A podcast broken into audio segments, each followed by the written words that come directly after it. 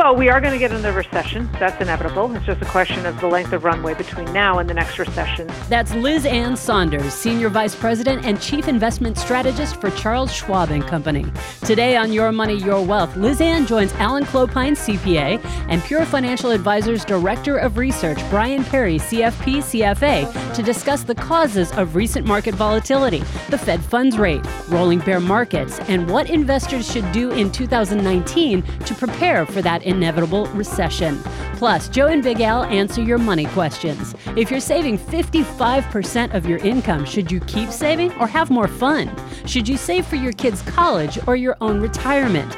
And isn't deciding when to take Social Security a lifestyle choice? And finally, how did the gurus fare with their 2018 market predictions? Let's get things started with a quick look back at 2018. Here are Joe Anderson, CFP, and Big Al Clopine, CPA markets were down, bonds were flat, and um, 2019 hopefully will be better. Your recap. Uh, U.S. markets were down five and a half percent. Right. As a whole, international markets were down about 15 percent. Yeah, and, and collectively it was around nine and a half percent between international and domestic. Uh, emerging markets were down about the same 14.5% in global real estate. So, real estate around the world was down about 6%. Uh, the U.S. bond market was flat, and global bonds minus the U.S. So international bonds were up actually 3%. So the case of global diversification still holds true, but we had some positive correlation here. Right. You, you know what I mean? So U.S. stocks went down, international stocks went down. International stocks went down a lot more, more. than U.S. stocks. So in a sense, they weren't quite correlated. Right. Uh, but the bonds, however, um, you got three percent on international bonds. Right. So even though you got your kind of teeth kicked in on international stocks, if you own international bonds, you got a little bit of uh, positive uh, premium there. Yeah. Well, and here's a little more numbers on that. So Vanguard Long Term Treasury Index ETF uh, went down 5.8 percent for the year. That's the long term. The midterm uh, went down 2.1 percent, and the short term went up 0.2 percent. Yeah, that's what I got. 0.01. Yep. Well, so what does that say? I mean, we talked about that. And like with interest rates kind of moving around, if you have long term bonds, you're going to see some variance in the overall bond prices as interest rates move a little bit. Right. And so the longer the term of the bond, as interest rates go up or down, you're going to see a little bit more movement. Uh, the shorter the term, you're not going to see nearly as much movement because there's so much less risk because those bonds kind of flip and mature on a, a very regular short basis. Sure. Yeah. There was some complacency, I think, where hey, the market's doing pretty good for the last several years. Right. Overconfidence kind of probably set in. Right. And it's weird. The markets, the U.S. markets, Alan, were down five percent, but I would say over the last several months, we've seen more like panic and fear than I've seen since like almost 2008 and that's just stupid for me to say. Well yeah but a lot of the people that are in the market remember 2008 and a lot of them remember 2001 as well. 2008 alan was nothing nothing like 2000 18. I know, but when markets are going down, no one understands that. It's 5% just, versus 50. right. But they're worried that we're going to get have another 45%. That's the concern. And then what do you think? How many how many people listening to this program got out of the market? If they listened to our advice, they probably didn't. But I, I would say a lot of a lot of folks do tend to, to jump ship when things like this happen. Christmas Eve imploded. Then all of a sudden the markets are up like the, the highest point percentage Right. Just a few days later. Correct. It's like, what the hell do you do? And especially over the holidays. Right. Don't be trading your account, folks. Um, global diversification, you just kind of l- look at it and they're like, oh, it doesn't really work because all the stocks are down uh, but some were down a little bit less than others. The the biggest one that got hit the most this um, last year was emerging markets, small companies. Uh, by far, those are the most riskiest asset classes. Right. Yeah. Um, especially on the value side. So low price, small companies in emerging markets. Right. You're going to see some huge variances of return there. Yeah, and the interesting thing, Joe, about that asset class is if you look long term, it tends to be near the top because it is risky. But on a year in, year out basis, it's all over the place. Small value in the U.S. um, also did not do very well. It was down about 13%. Uh, large cap was down 5 So if you had a small value portfolio, you saw a little bit more of a downturn sure. uh, than maybe, let's say, the S&P 500. Right. Large value was down about 8%. Small cap itself was down about 11 Large growth, that was the only thing in, in positive territory. It was like up 1%. Right. So Right. thank God we got someone a lot smarter talking about this. We got Liz Ann Sonders. She's the chief investment strategist for Charles Schwab. Liz Ann, thanks for joining us. Oh, my pleasure. Thanks for having me. Obviously, we've had a quarter that wasn't the best, the fourth quarter of last year, to put it mildly. There's a lot of volatility. Do you see that continuing going forward? I do. In fact, I think the volatility that we saw in 2018, whether you measure it by the volatility index, the VIX, or other metrics, well up from 2017, but actually not to anything resembling an extreme historically. So I think the message associated with that is that the lack of volatility that we saw in 2017 was the exception, not the rule, and what we saw last year was closer to the rule. And I think that's likely to persist, maybe not for the full year 2019, but easily in the first half. I think a, a, lot of people forget the stock market is generally volatile, and we've had such a period of calm. Now we kind of think it's abnormal, but this is actually more normal. Correct, absolutely. And, and especially given that we're later in the economic cycle, that tends to bring in heightened levels of volatility for myriad reasons. And I think that's very much in keeping with what we have been seeing and likely will continue to see this year. And staying along that line of what's causing the volatility, um, what is causing it? I, you referenced several things in your 2019 outlook, including uh, one thing that seems important to me is the tightening financial conditions. Right. Is that what people are worried about? Is it tariffs? Is it just that the economic recovery is long in the tooth? What's actually causing this? I, I think it's all of the above. You mentioned financial conditions, which are often linked directly to monetary policy, but there are more factors than just the trend in interest rates that impact overall financial conditions. Um, currency movements, specifically the dollar, uh, causes financial conditions to either tighten or loosen. Even equity market volatility can have an impact on financial conditions. And I think why it's been different this year is that even though the Fed has been raising interest rates for more than three years now, for the first two years of the rate hiking cycle, so basically 2016 and 2017, monetary policy was getting tighter, i.e., the Fed was raising interest rates, but overall financial conditions were getting progressively looser. So the Fed was actually tightening into looser financial conditions. And that was one of the reasons why they felt they could sort of be steady as she goes because they weren't really having an impact on financial conditions. Fast forward to the beginning of 2018, and with the strength in the dollar, with the increased volatility in the equity market, at least two corrections that we saw during the year, you saw a big pickup in financial conditions. And at the same time, the Fed has also been shrinking its balance sheet. So you sort of have this triple whammy now where the Fed is not only raising interest rates or has been raising interest rates, they've also been shrinking their balance sheet. And at the same time, overall financial conditions have been tightening. So that in and of itself is a recipe for volatility. And then you add other late cycle tendencies and the ongoing trade war and the uncertainty associated with that and you easily have the conditions for heightened volatility and a weaker stock market, which we certainly got last year. So, certainly, we've had such a long period of recovery. And of course, people are very worried about recessions. And can you comment on what, what's your outlook for 2019 and beyond? Well, we are going to get into recession. That's inevitable. It's just a question of the length of runway between now and the next recession. And I think some of the things we've already discussed the path of interest rates related to that, the shape of the yield curve, resolution or lack thereof on trade I think will all hold the key to what the length of runway is between now and the next recession. I do think that if pretty much everything that I mentioned moves away from an optimistic case, I think a recession is possible starting in 2019. Probably not imminently, but maybe later in the year, and especially if we get an inversion in the traditional yield curve.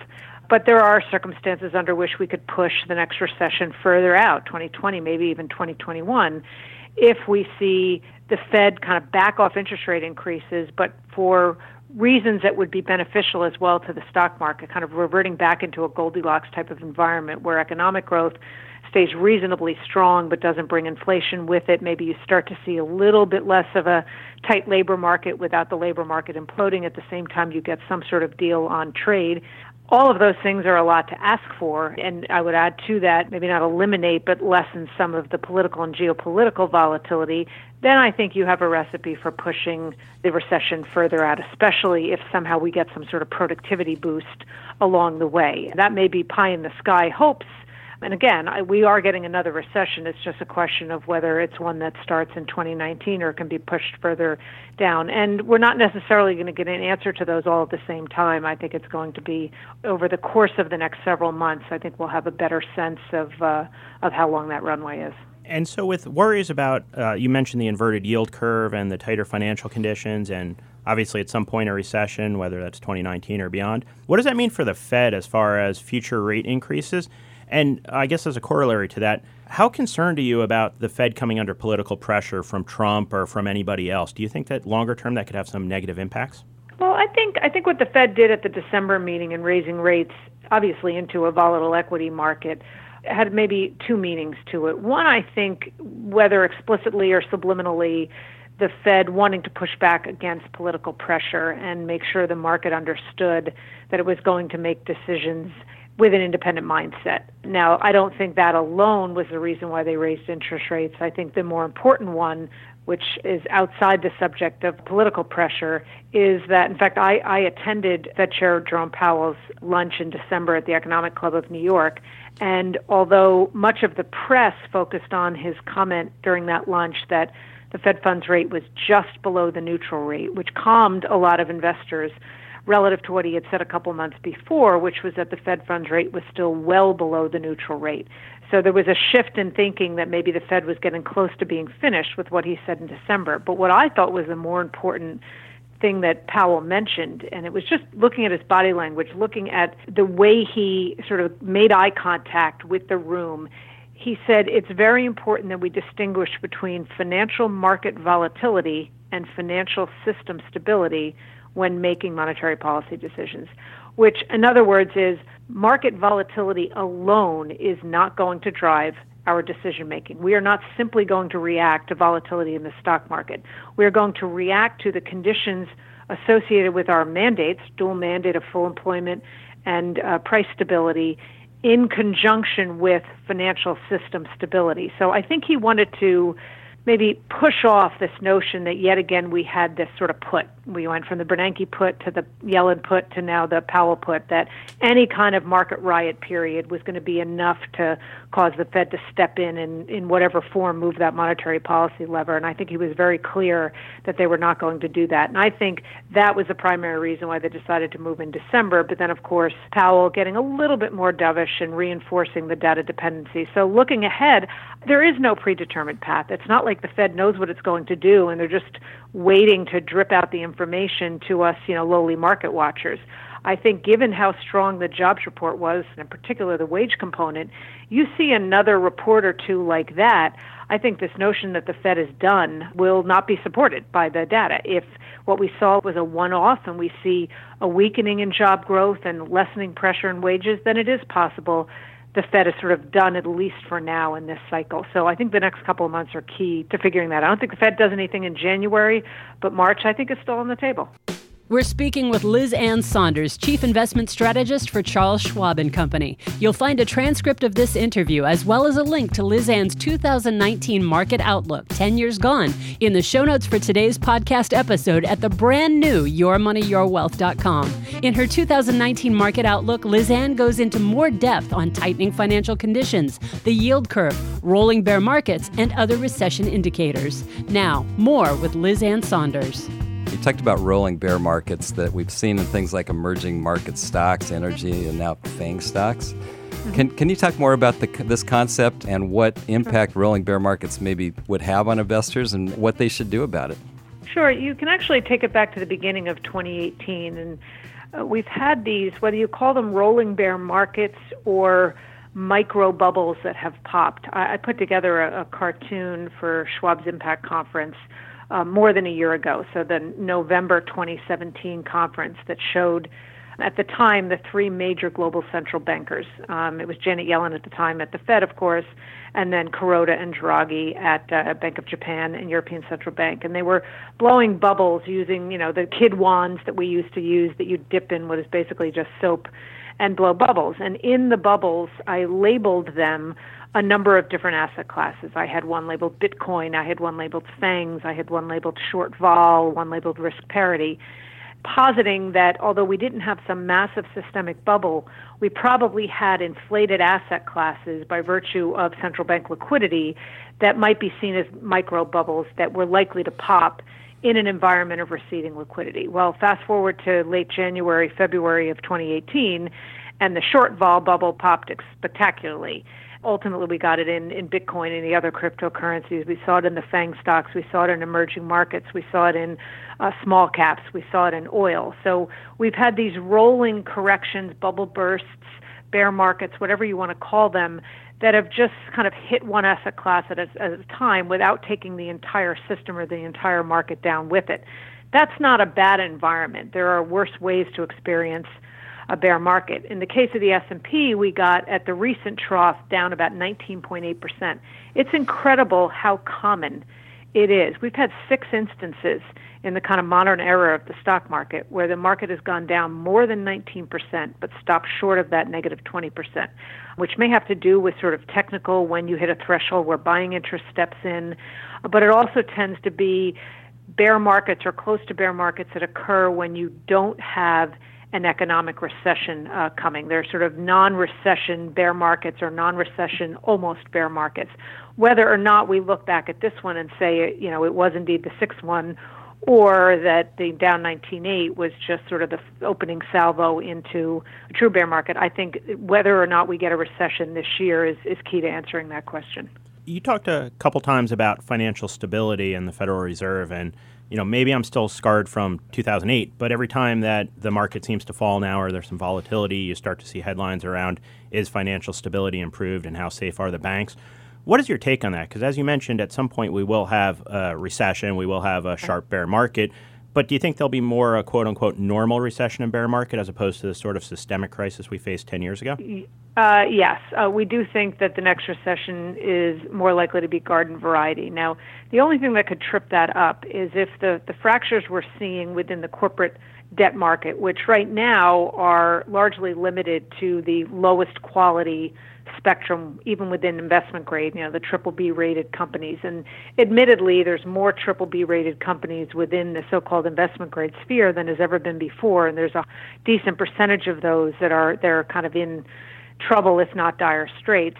It is still fairly contained in a world of corporate debt otherwise being easily managed by the ample liquidity that companies have. So barring some sort of whale coming to the surface that is unforeseen at this point, we think the next recession is likely to be more garden variety because there isn't a big whopper systemic bubble like the housing bubble with massive trillions of dollars of derivatives tied to it weighing down a global financial system that was levered to the hilt. So leverage ratios are way down. Banks are much more well capitalized, not just for regulatory reasons, but sort of self preservation reasons. So we don't see the next cycle as as one that looks like the the 07 and 09 cycle. And to your point about how you started the question with, you know, you you sort of have seared in your memory that experience, I think there is a lot of muscle memory that has many investors on guard because it was not only a severe bear market in 07 to 09, but the one prior to that was also a massive bubble burst and severe bear market. So it's no wonder that muscle memory is, is still sort of seared in people's minds. But we do think this next one is more likely, not guaranteed to be, but more likely to be of the milder variety. But yet, given the fact that we are a bit scarred, and given the fact we had a poor stock market in Q4, very poor stock market, and given the fact that you've identified a bunch of risks, uh, how do we stay calm in this market? Well, there are some things investors can do. First of all, I, I think taking an approach around discipline, uh, regardless of the environment, is the first thing to do when starting or at any point in the process. I think if you sit down and you think, okay, am I winging it or do I have a disciplined process here? Is it tied to my risk tolerance and time horizon and everything associated with both of those things? And I'm taking an approach around asset allocation and rebalancing that is also disciplined. That's about as close as you get to a free lunch. Now, you know, we have investors at, at Schwab who, although take a strategic long term approach to investing, also sometimes want to make tactical shifts around that strategic allocation. They want to try to get a little bit of an edge, and that's where some of what we do comes into play with our tactical recommendations. So, over the past year, we have gotten decidedly more defensive in what we're recommending tactically for investors. So, about a year and a half ago, we moved overall global equity exposure down to neutral. Within that, the only area of emphasis in the last year has been U.S. large caps at the expense of U.S. small caps, but also a, a, little bit of an underweight to emerging markets.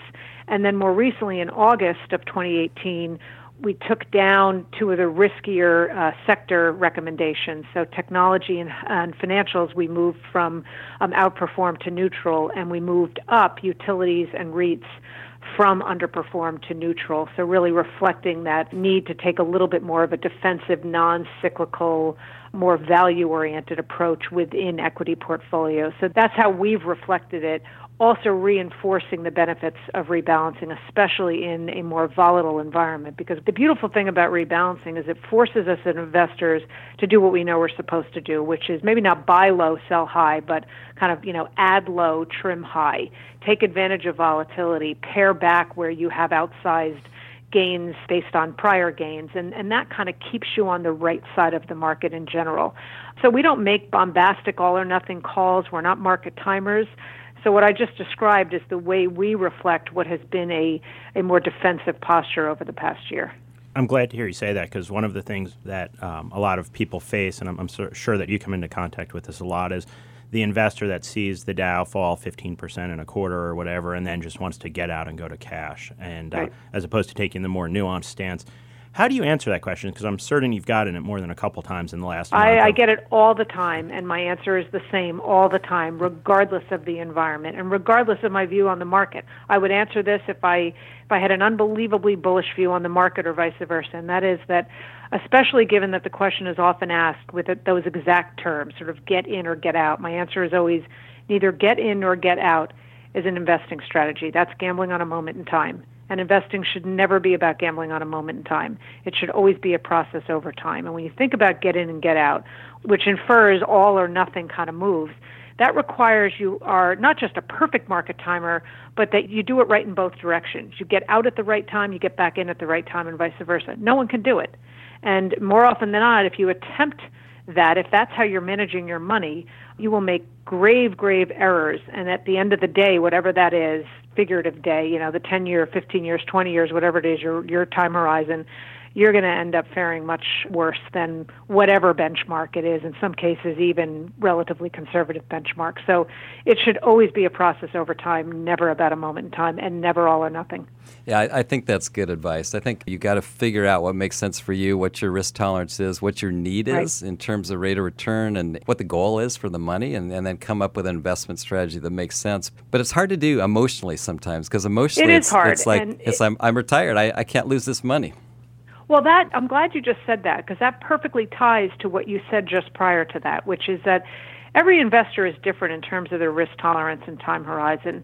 Um, and there are so many factors that make each individual different. And it's not just about age and time horizon. Too often investors say, okay, I'm young, I have a long time horizon, therefore I can take a more aggressive approach. Well, if you're going to panic at the first 10% drop in your portfolio and sell everything, I don't care how young you are, you are not a risk tolerant investor.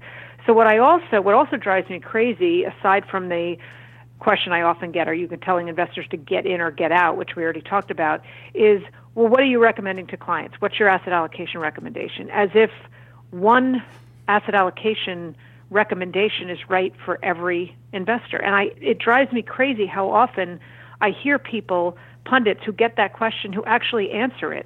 And they'll say, I don't know, 60 30 10, I'm being very generic, but as right. if that's right for everybody. If you are, you know, 25 years old and you just inherited 10 million dollars and you go bungee jumping on the weekend, you don't need the money, you're not going to obsess over it, you don't need to earn income on it, versus a 75 year old who needs to keep everything they made and needs to earn income on that. Well, I could have a very singular high conviction view of what I think the market is going to do, but what I would tell those two investors are entirely different things. And too often we hear people answer that question. Yeah, and it's even to the point like you could have two 80 year olds. One needs every penny for their own expenses, the other one doesn't need a penny at all. It's for their, exactly. for their grandkids. So, of right. course, that's going to be a different investment philosophy. Clearly. I met the late great Sir John Templeton when he was in his 90s, and we had an interesting conversation about how aggressive an investor he has always been. Well, one, he could afford to take the risk from a financial perspective. I think he was a billionaire, and he understood the risks. He had tolerance for them. So it's another example of age not necessarily being the, the single determinant of whether you're a risk tolerant or a risk averse investor. Liz Ann, uh, you've given us so much good information. What did we forget to ask you? Well, the one thing I would say that's been interesting throughout this bull market is that up until the beginning of 2018, sentiment was so subdued. There was so much skepticism about this bull market and, you know, sort of latent fear that was part of that muscle memory. And it was like somebody just flipped a switch in January of 2018.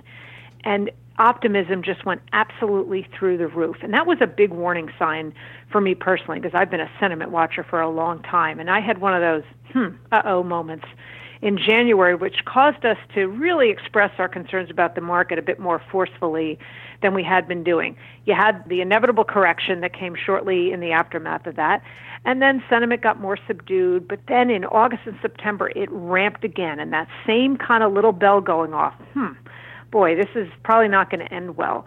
And then, of course, the market clocks those optimistic investors with what happened in October, November, and December. So I think another thing that will be key to watch in the near term is how quickly sentiment swings. I think sentiment is an, always an important factor to watch. If you could get that right, you almost don't need all the other fundamental things. But I think because of how volatile markets have been, my guess is sentiment's going to swing a little bit more wildly than it would in a normal market environment. Liz Ann, great information. Liz Ann Sonders, Senior Vice President, Chief Investment Strategist uh, with Charles Schwab and Company. Thank you so much for joining us today. My pleasure. Thanks for having me. Don't forget to share today's Your Money, Your Wealth podcast across LinkedIn, Facebook, Twitter, and email for anyone that you think would benefit from Liz Ann Sonders' insight.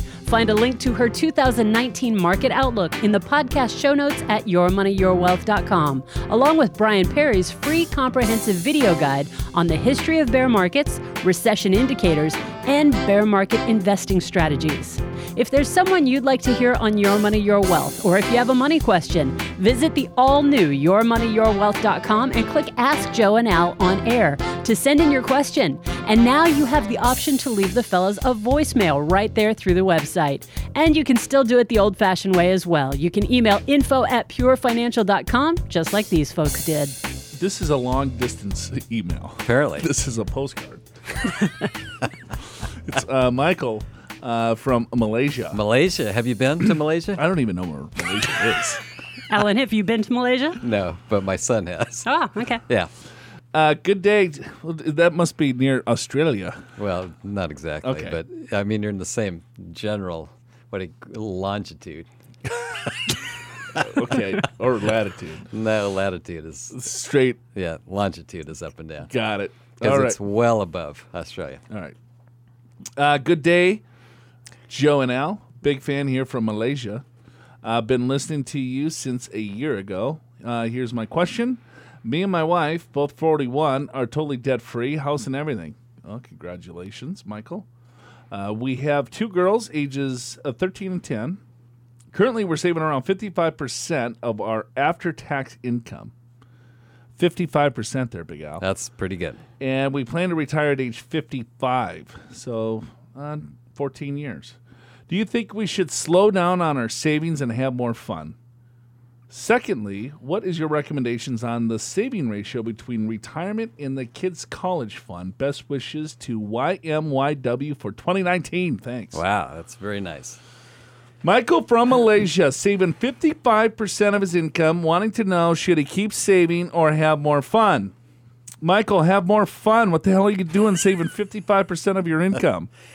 I would say it this way. I, I think if you want to retire, I mean, just in general, if you want to retire in your 60s, we would say you probably ought to be saving at least 15% of your income, maybe 20, but say 15 or 20. And I know for a lot of people that's very hard to even get to that level.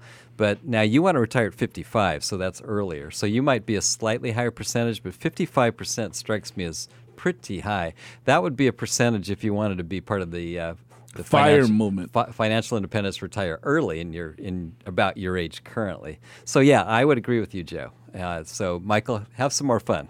Yeah, well, I guess we got to know Michael's salary. Sure. If he makes ten thousand dollars a year, fifty-five percent is probably right on. we also need to know how much he's already saved. If, if he's saving, if he saved nothing Right. to this point, it's a different answer. And how much is he spending?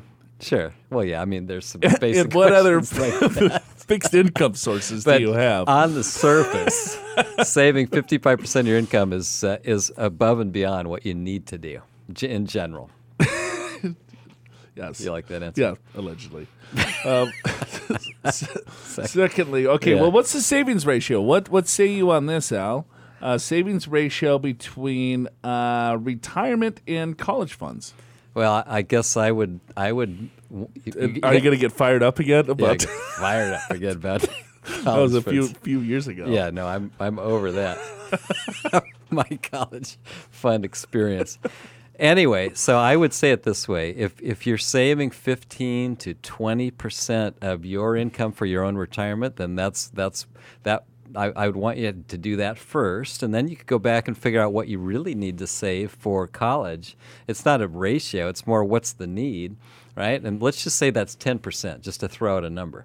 And so you still have extra. Have fun with that or save a little bit more. I, I, I would kind of do, you know, kind of think about it that way. Here's what I would do, Michael, is to look at all right, you have two kids, 13 and 10. Um, one child is going to go to school in five years, four or five years, right? Depending on when they graduate. I graduated at 17. Al graduated probably at 19. Uh, and then uh, the 10 year old, right? So let's say you have five and seven years or five and eight years for both of those kids Right. right? And then so you look at well, how much do you want to fund? Do you want to fund a state school? What's the school cost in Malaysia? I have no idea. Uh, do you want to come to wherever and kind of figure out exactly what that cost is and work backwards? Yeah, exactly. It's say And- you know, let's say it's ten thousand dollars a year hypothetically. Sure. So you have forty thousand dollars that you need to save for each kid. It's a little bit more complex because there's inflation involved. Sure. But you get the gist.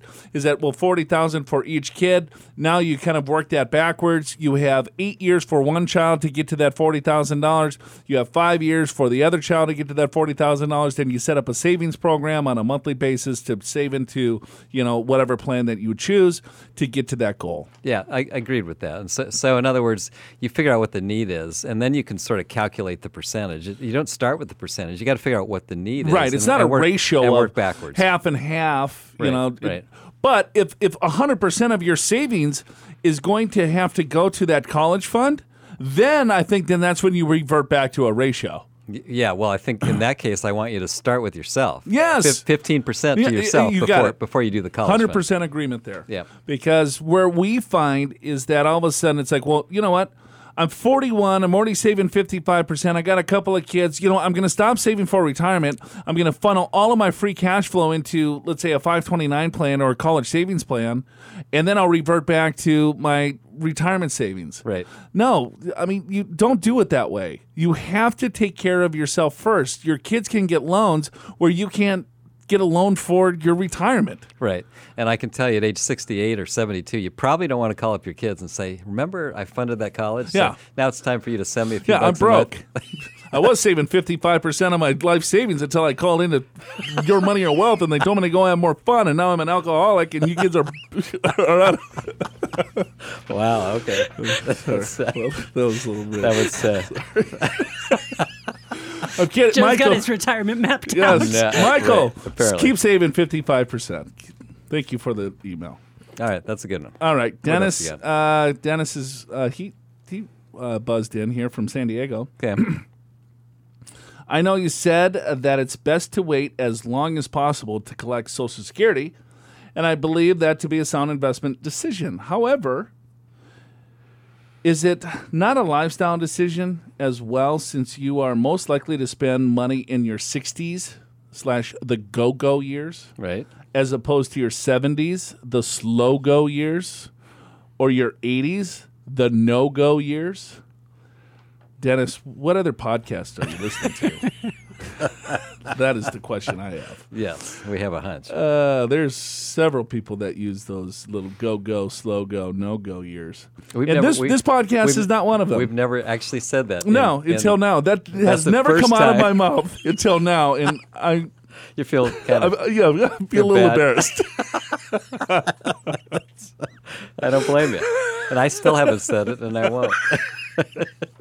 so, so there. oh, because Al, you're actually in your go go years. barely, just just barely got over the top of that. Let's not get too carried away here. Boy. What are you in? I'm still What- trying what- to what is this? figure He's out in the my, alcoholic Yeah, phase. I'm just, just trying to figure out my years. There is no description for your generation. Uh, all right, Dennis, here's the answer.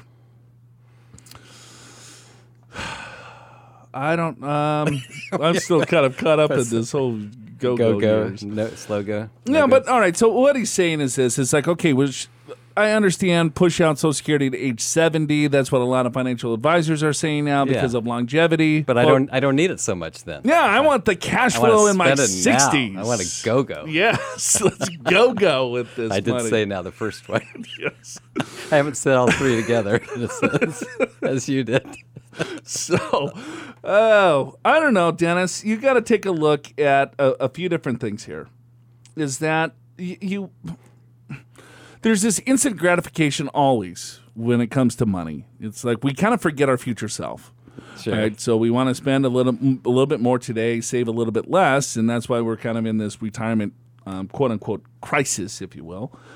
Um, so yeah, uh, if you want to go go and spend your Social Security and take a twenty five percent permanent haircut, because if you take it at sixty two versus full retirement age, you receive a significant reduction in benefit for the rest of your life. It's permanent. Right. So you could say, well, what's the break even then? If you have shorter life expectancy in your no go years, right? If you're dead, well, then yeah, take it as soon as you can get it. If you need the money, take it as soon as you can get it. But if you don't necessarily need the money, then that's where more analysis has to come into play.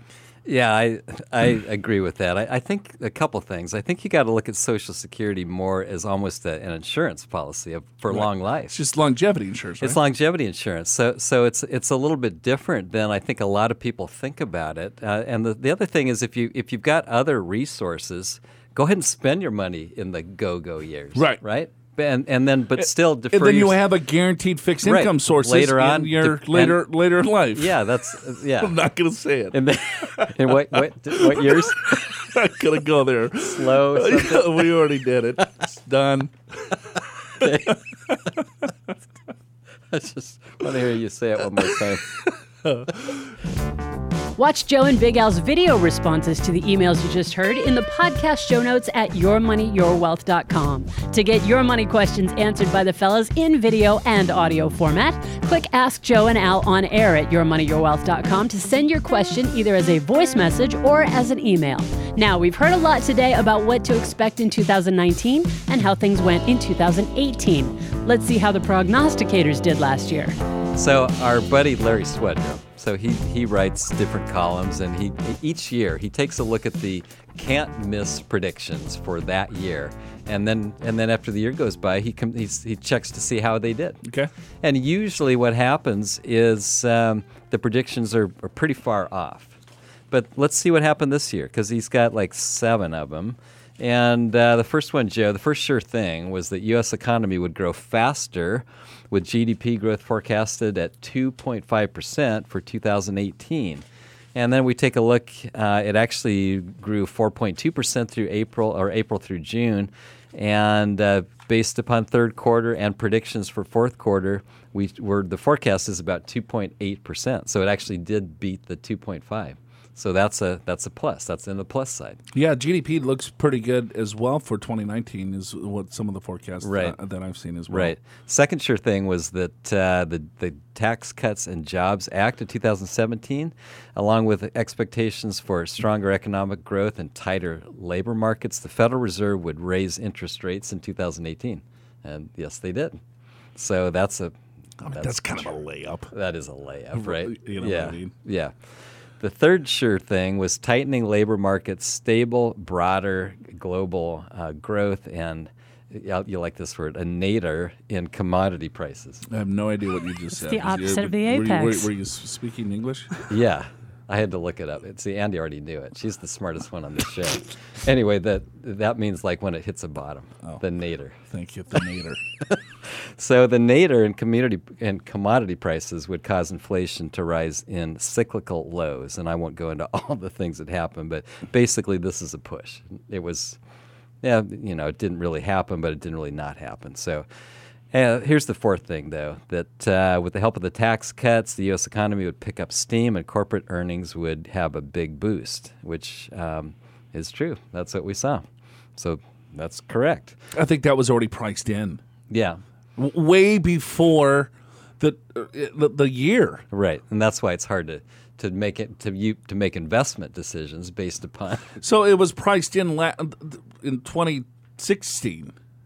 Uh, Right, because the anticipation of the t- in the the, the, tax bill cuts, was yeah. signed in December Of 17. right? And it's like, oh, it's going. I remember. I mean, it was like yesterday. You and I talking. Well, we got this many votes in the House and this many votes in the Senate. It Looks like it's going to go through, right. Right. And then you see the stock market just start, you know, Yeah. pushing Right. um, forward. And so it's like, all right, well, here, let me predict it in 2019 at the past bill. You know, I could be a predictor too. You flip a coin. yeah, true. half the time you're right. Yes. Fifth sure thing uh, follows the fourth with a strengthening U.S. economy and the new tax cuts encouraging U.S. multi internationals to repatriate earnings. The U.S. dollar would strengthen, and in fact, it did. How's that work? How's that going? Well, I haven't really heard a lot about the all the money coming back. Yeah, the DXY, the dollar index, w- closed at uh, 92.1 at the beginning of the year, and at least at the end of September, it was 95.3. so yeah, but the market doesn't like a strong dollar. It doesn't like a weak dollar. Yeah, well, there's we're we're not economists, so I'm not going to explain why either. So I, I mean, other than when you have like when there's a weak dollar, then it's better for exports or imports. One of the two. I'll, I'll hedge my bet. you like that? The uh, moving on. That- that means our cost of goods are cheaper for global competition. It just shows you I can't think and speak at the, At the same, same- yes, time. I know. Yeah, It's right. it's it's tough. chew gum and walk. The sixth sure thing is the stock market volatility would rise this year. yeah, Well, I think we all agree that. yeah. It was because it's it was been pretty. yeah, calm pretty, over pretty the tame. and last it, couple it really years. picked up. So that's the that's that's correct. And the seventh sure thing. This is the last one. Is that U.S. stock valuations uh, high? Uh, the price, uh, the place to be is in defensive funds such as uh, the iShares MSCI USA Quality Factor ETF. Oh, we are not recommending any. Um, we are not ETFs on this program. I can hardly pronounce it. Anyway, so those those did not do any better or worse. so what? Uh, I guess what you're saying is that defense type companies or stocks would outperform, and what Larry was doing is looking, Looking at it as at the proxy to say, well, here's a basket of all defense stocks, and they exactly have, right. and they didn't over outperform That's right. So or underperform, so that was a push. it was a push. So, So it- why would defense stocks? I mean, th- why were they predicting that? Because they thought we were going to go to war, uh, it doesn't say here. So have no steel idea- companies, no because we, we may or may not build a wall. could be. Right. Anyway. Anyway, so anyway, the conclusion here is that uh, five things were correct, that two were a push and none were wrong, which is the first year since 2010 when Larry Swedroe started doing this that there were actually more right than wrong. All right. Uh, that's it for us. We'll see you guys next week. Show Scott your money well. Special thanks to Liz Ann Sonders, Chief Investment Strategist for Charles Schwab and Company, and the apex of this edition of Your Money, Your Wealth. Visit schwab.com to learn more. Listen and subscribe to this podcast for free and on demand at yourmoneyyourwealth.com or subscribe on all the various podcast apps. You'll find them in the show notes for today's episode. And if you love the show, we'll love you forever if you share it with everyone you know. Email your money questions to info at purefinancial.com or call 888 994 6257. We'll be joined next week by Everyday Millionaires author Chris Hogan on Your Money, Your Wealth, presented by Pure Financial Advisors.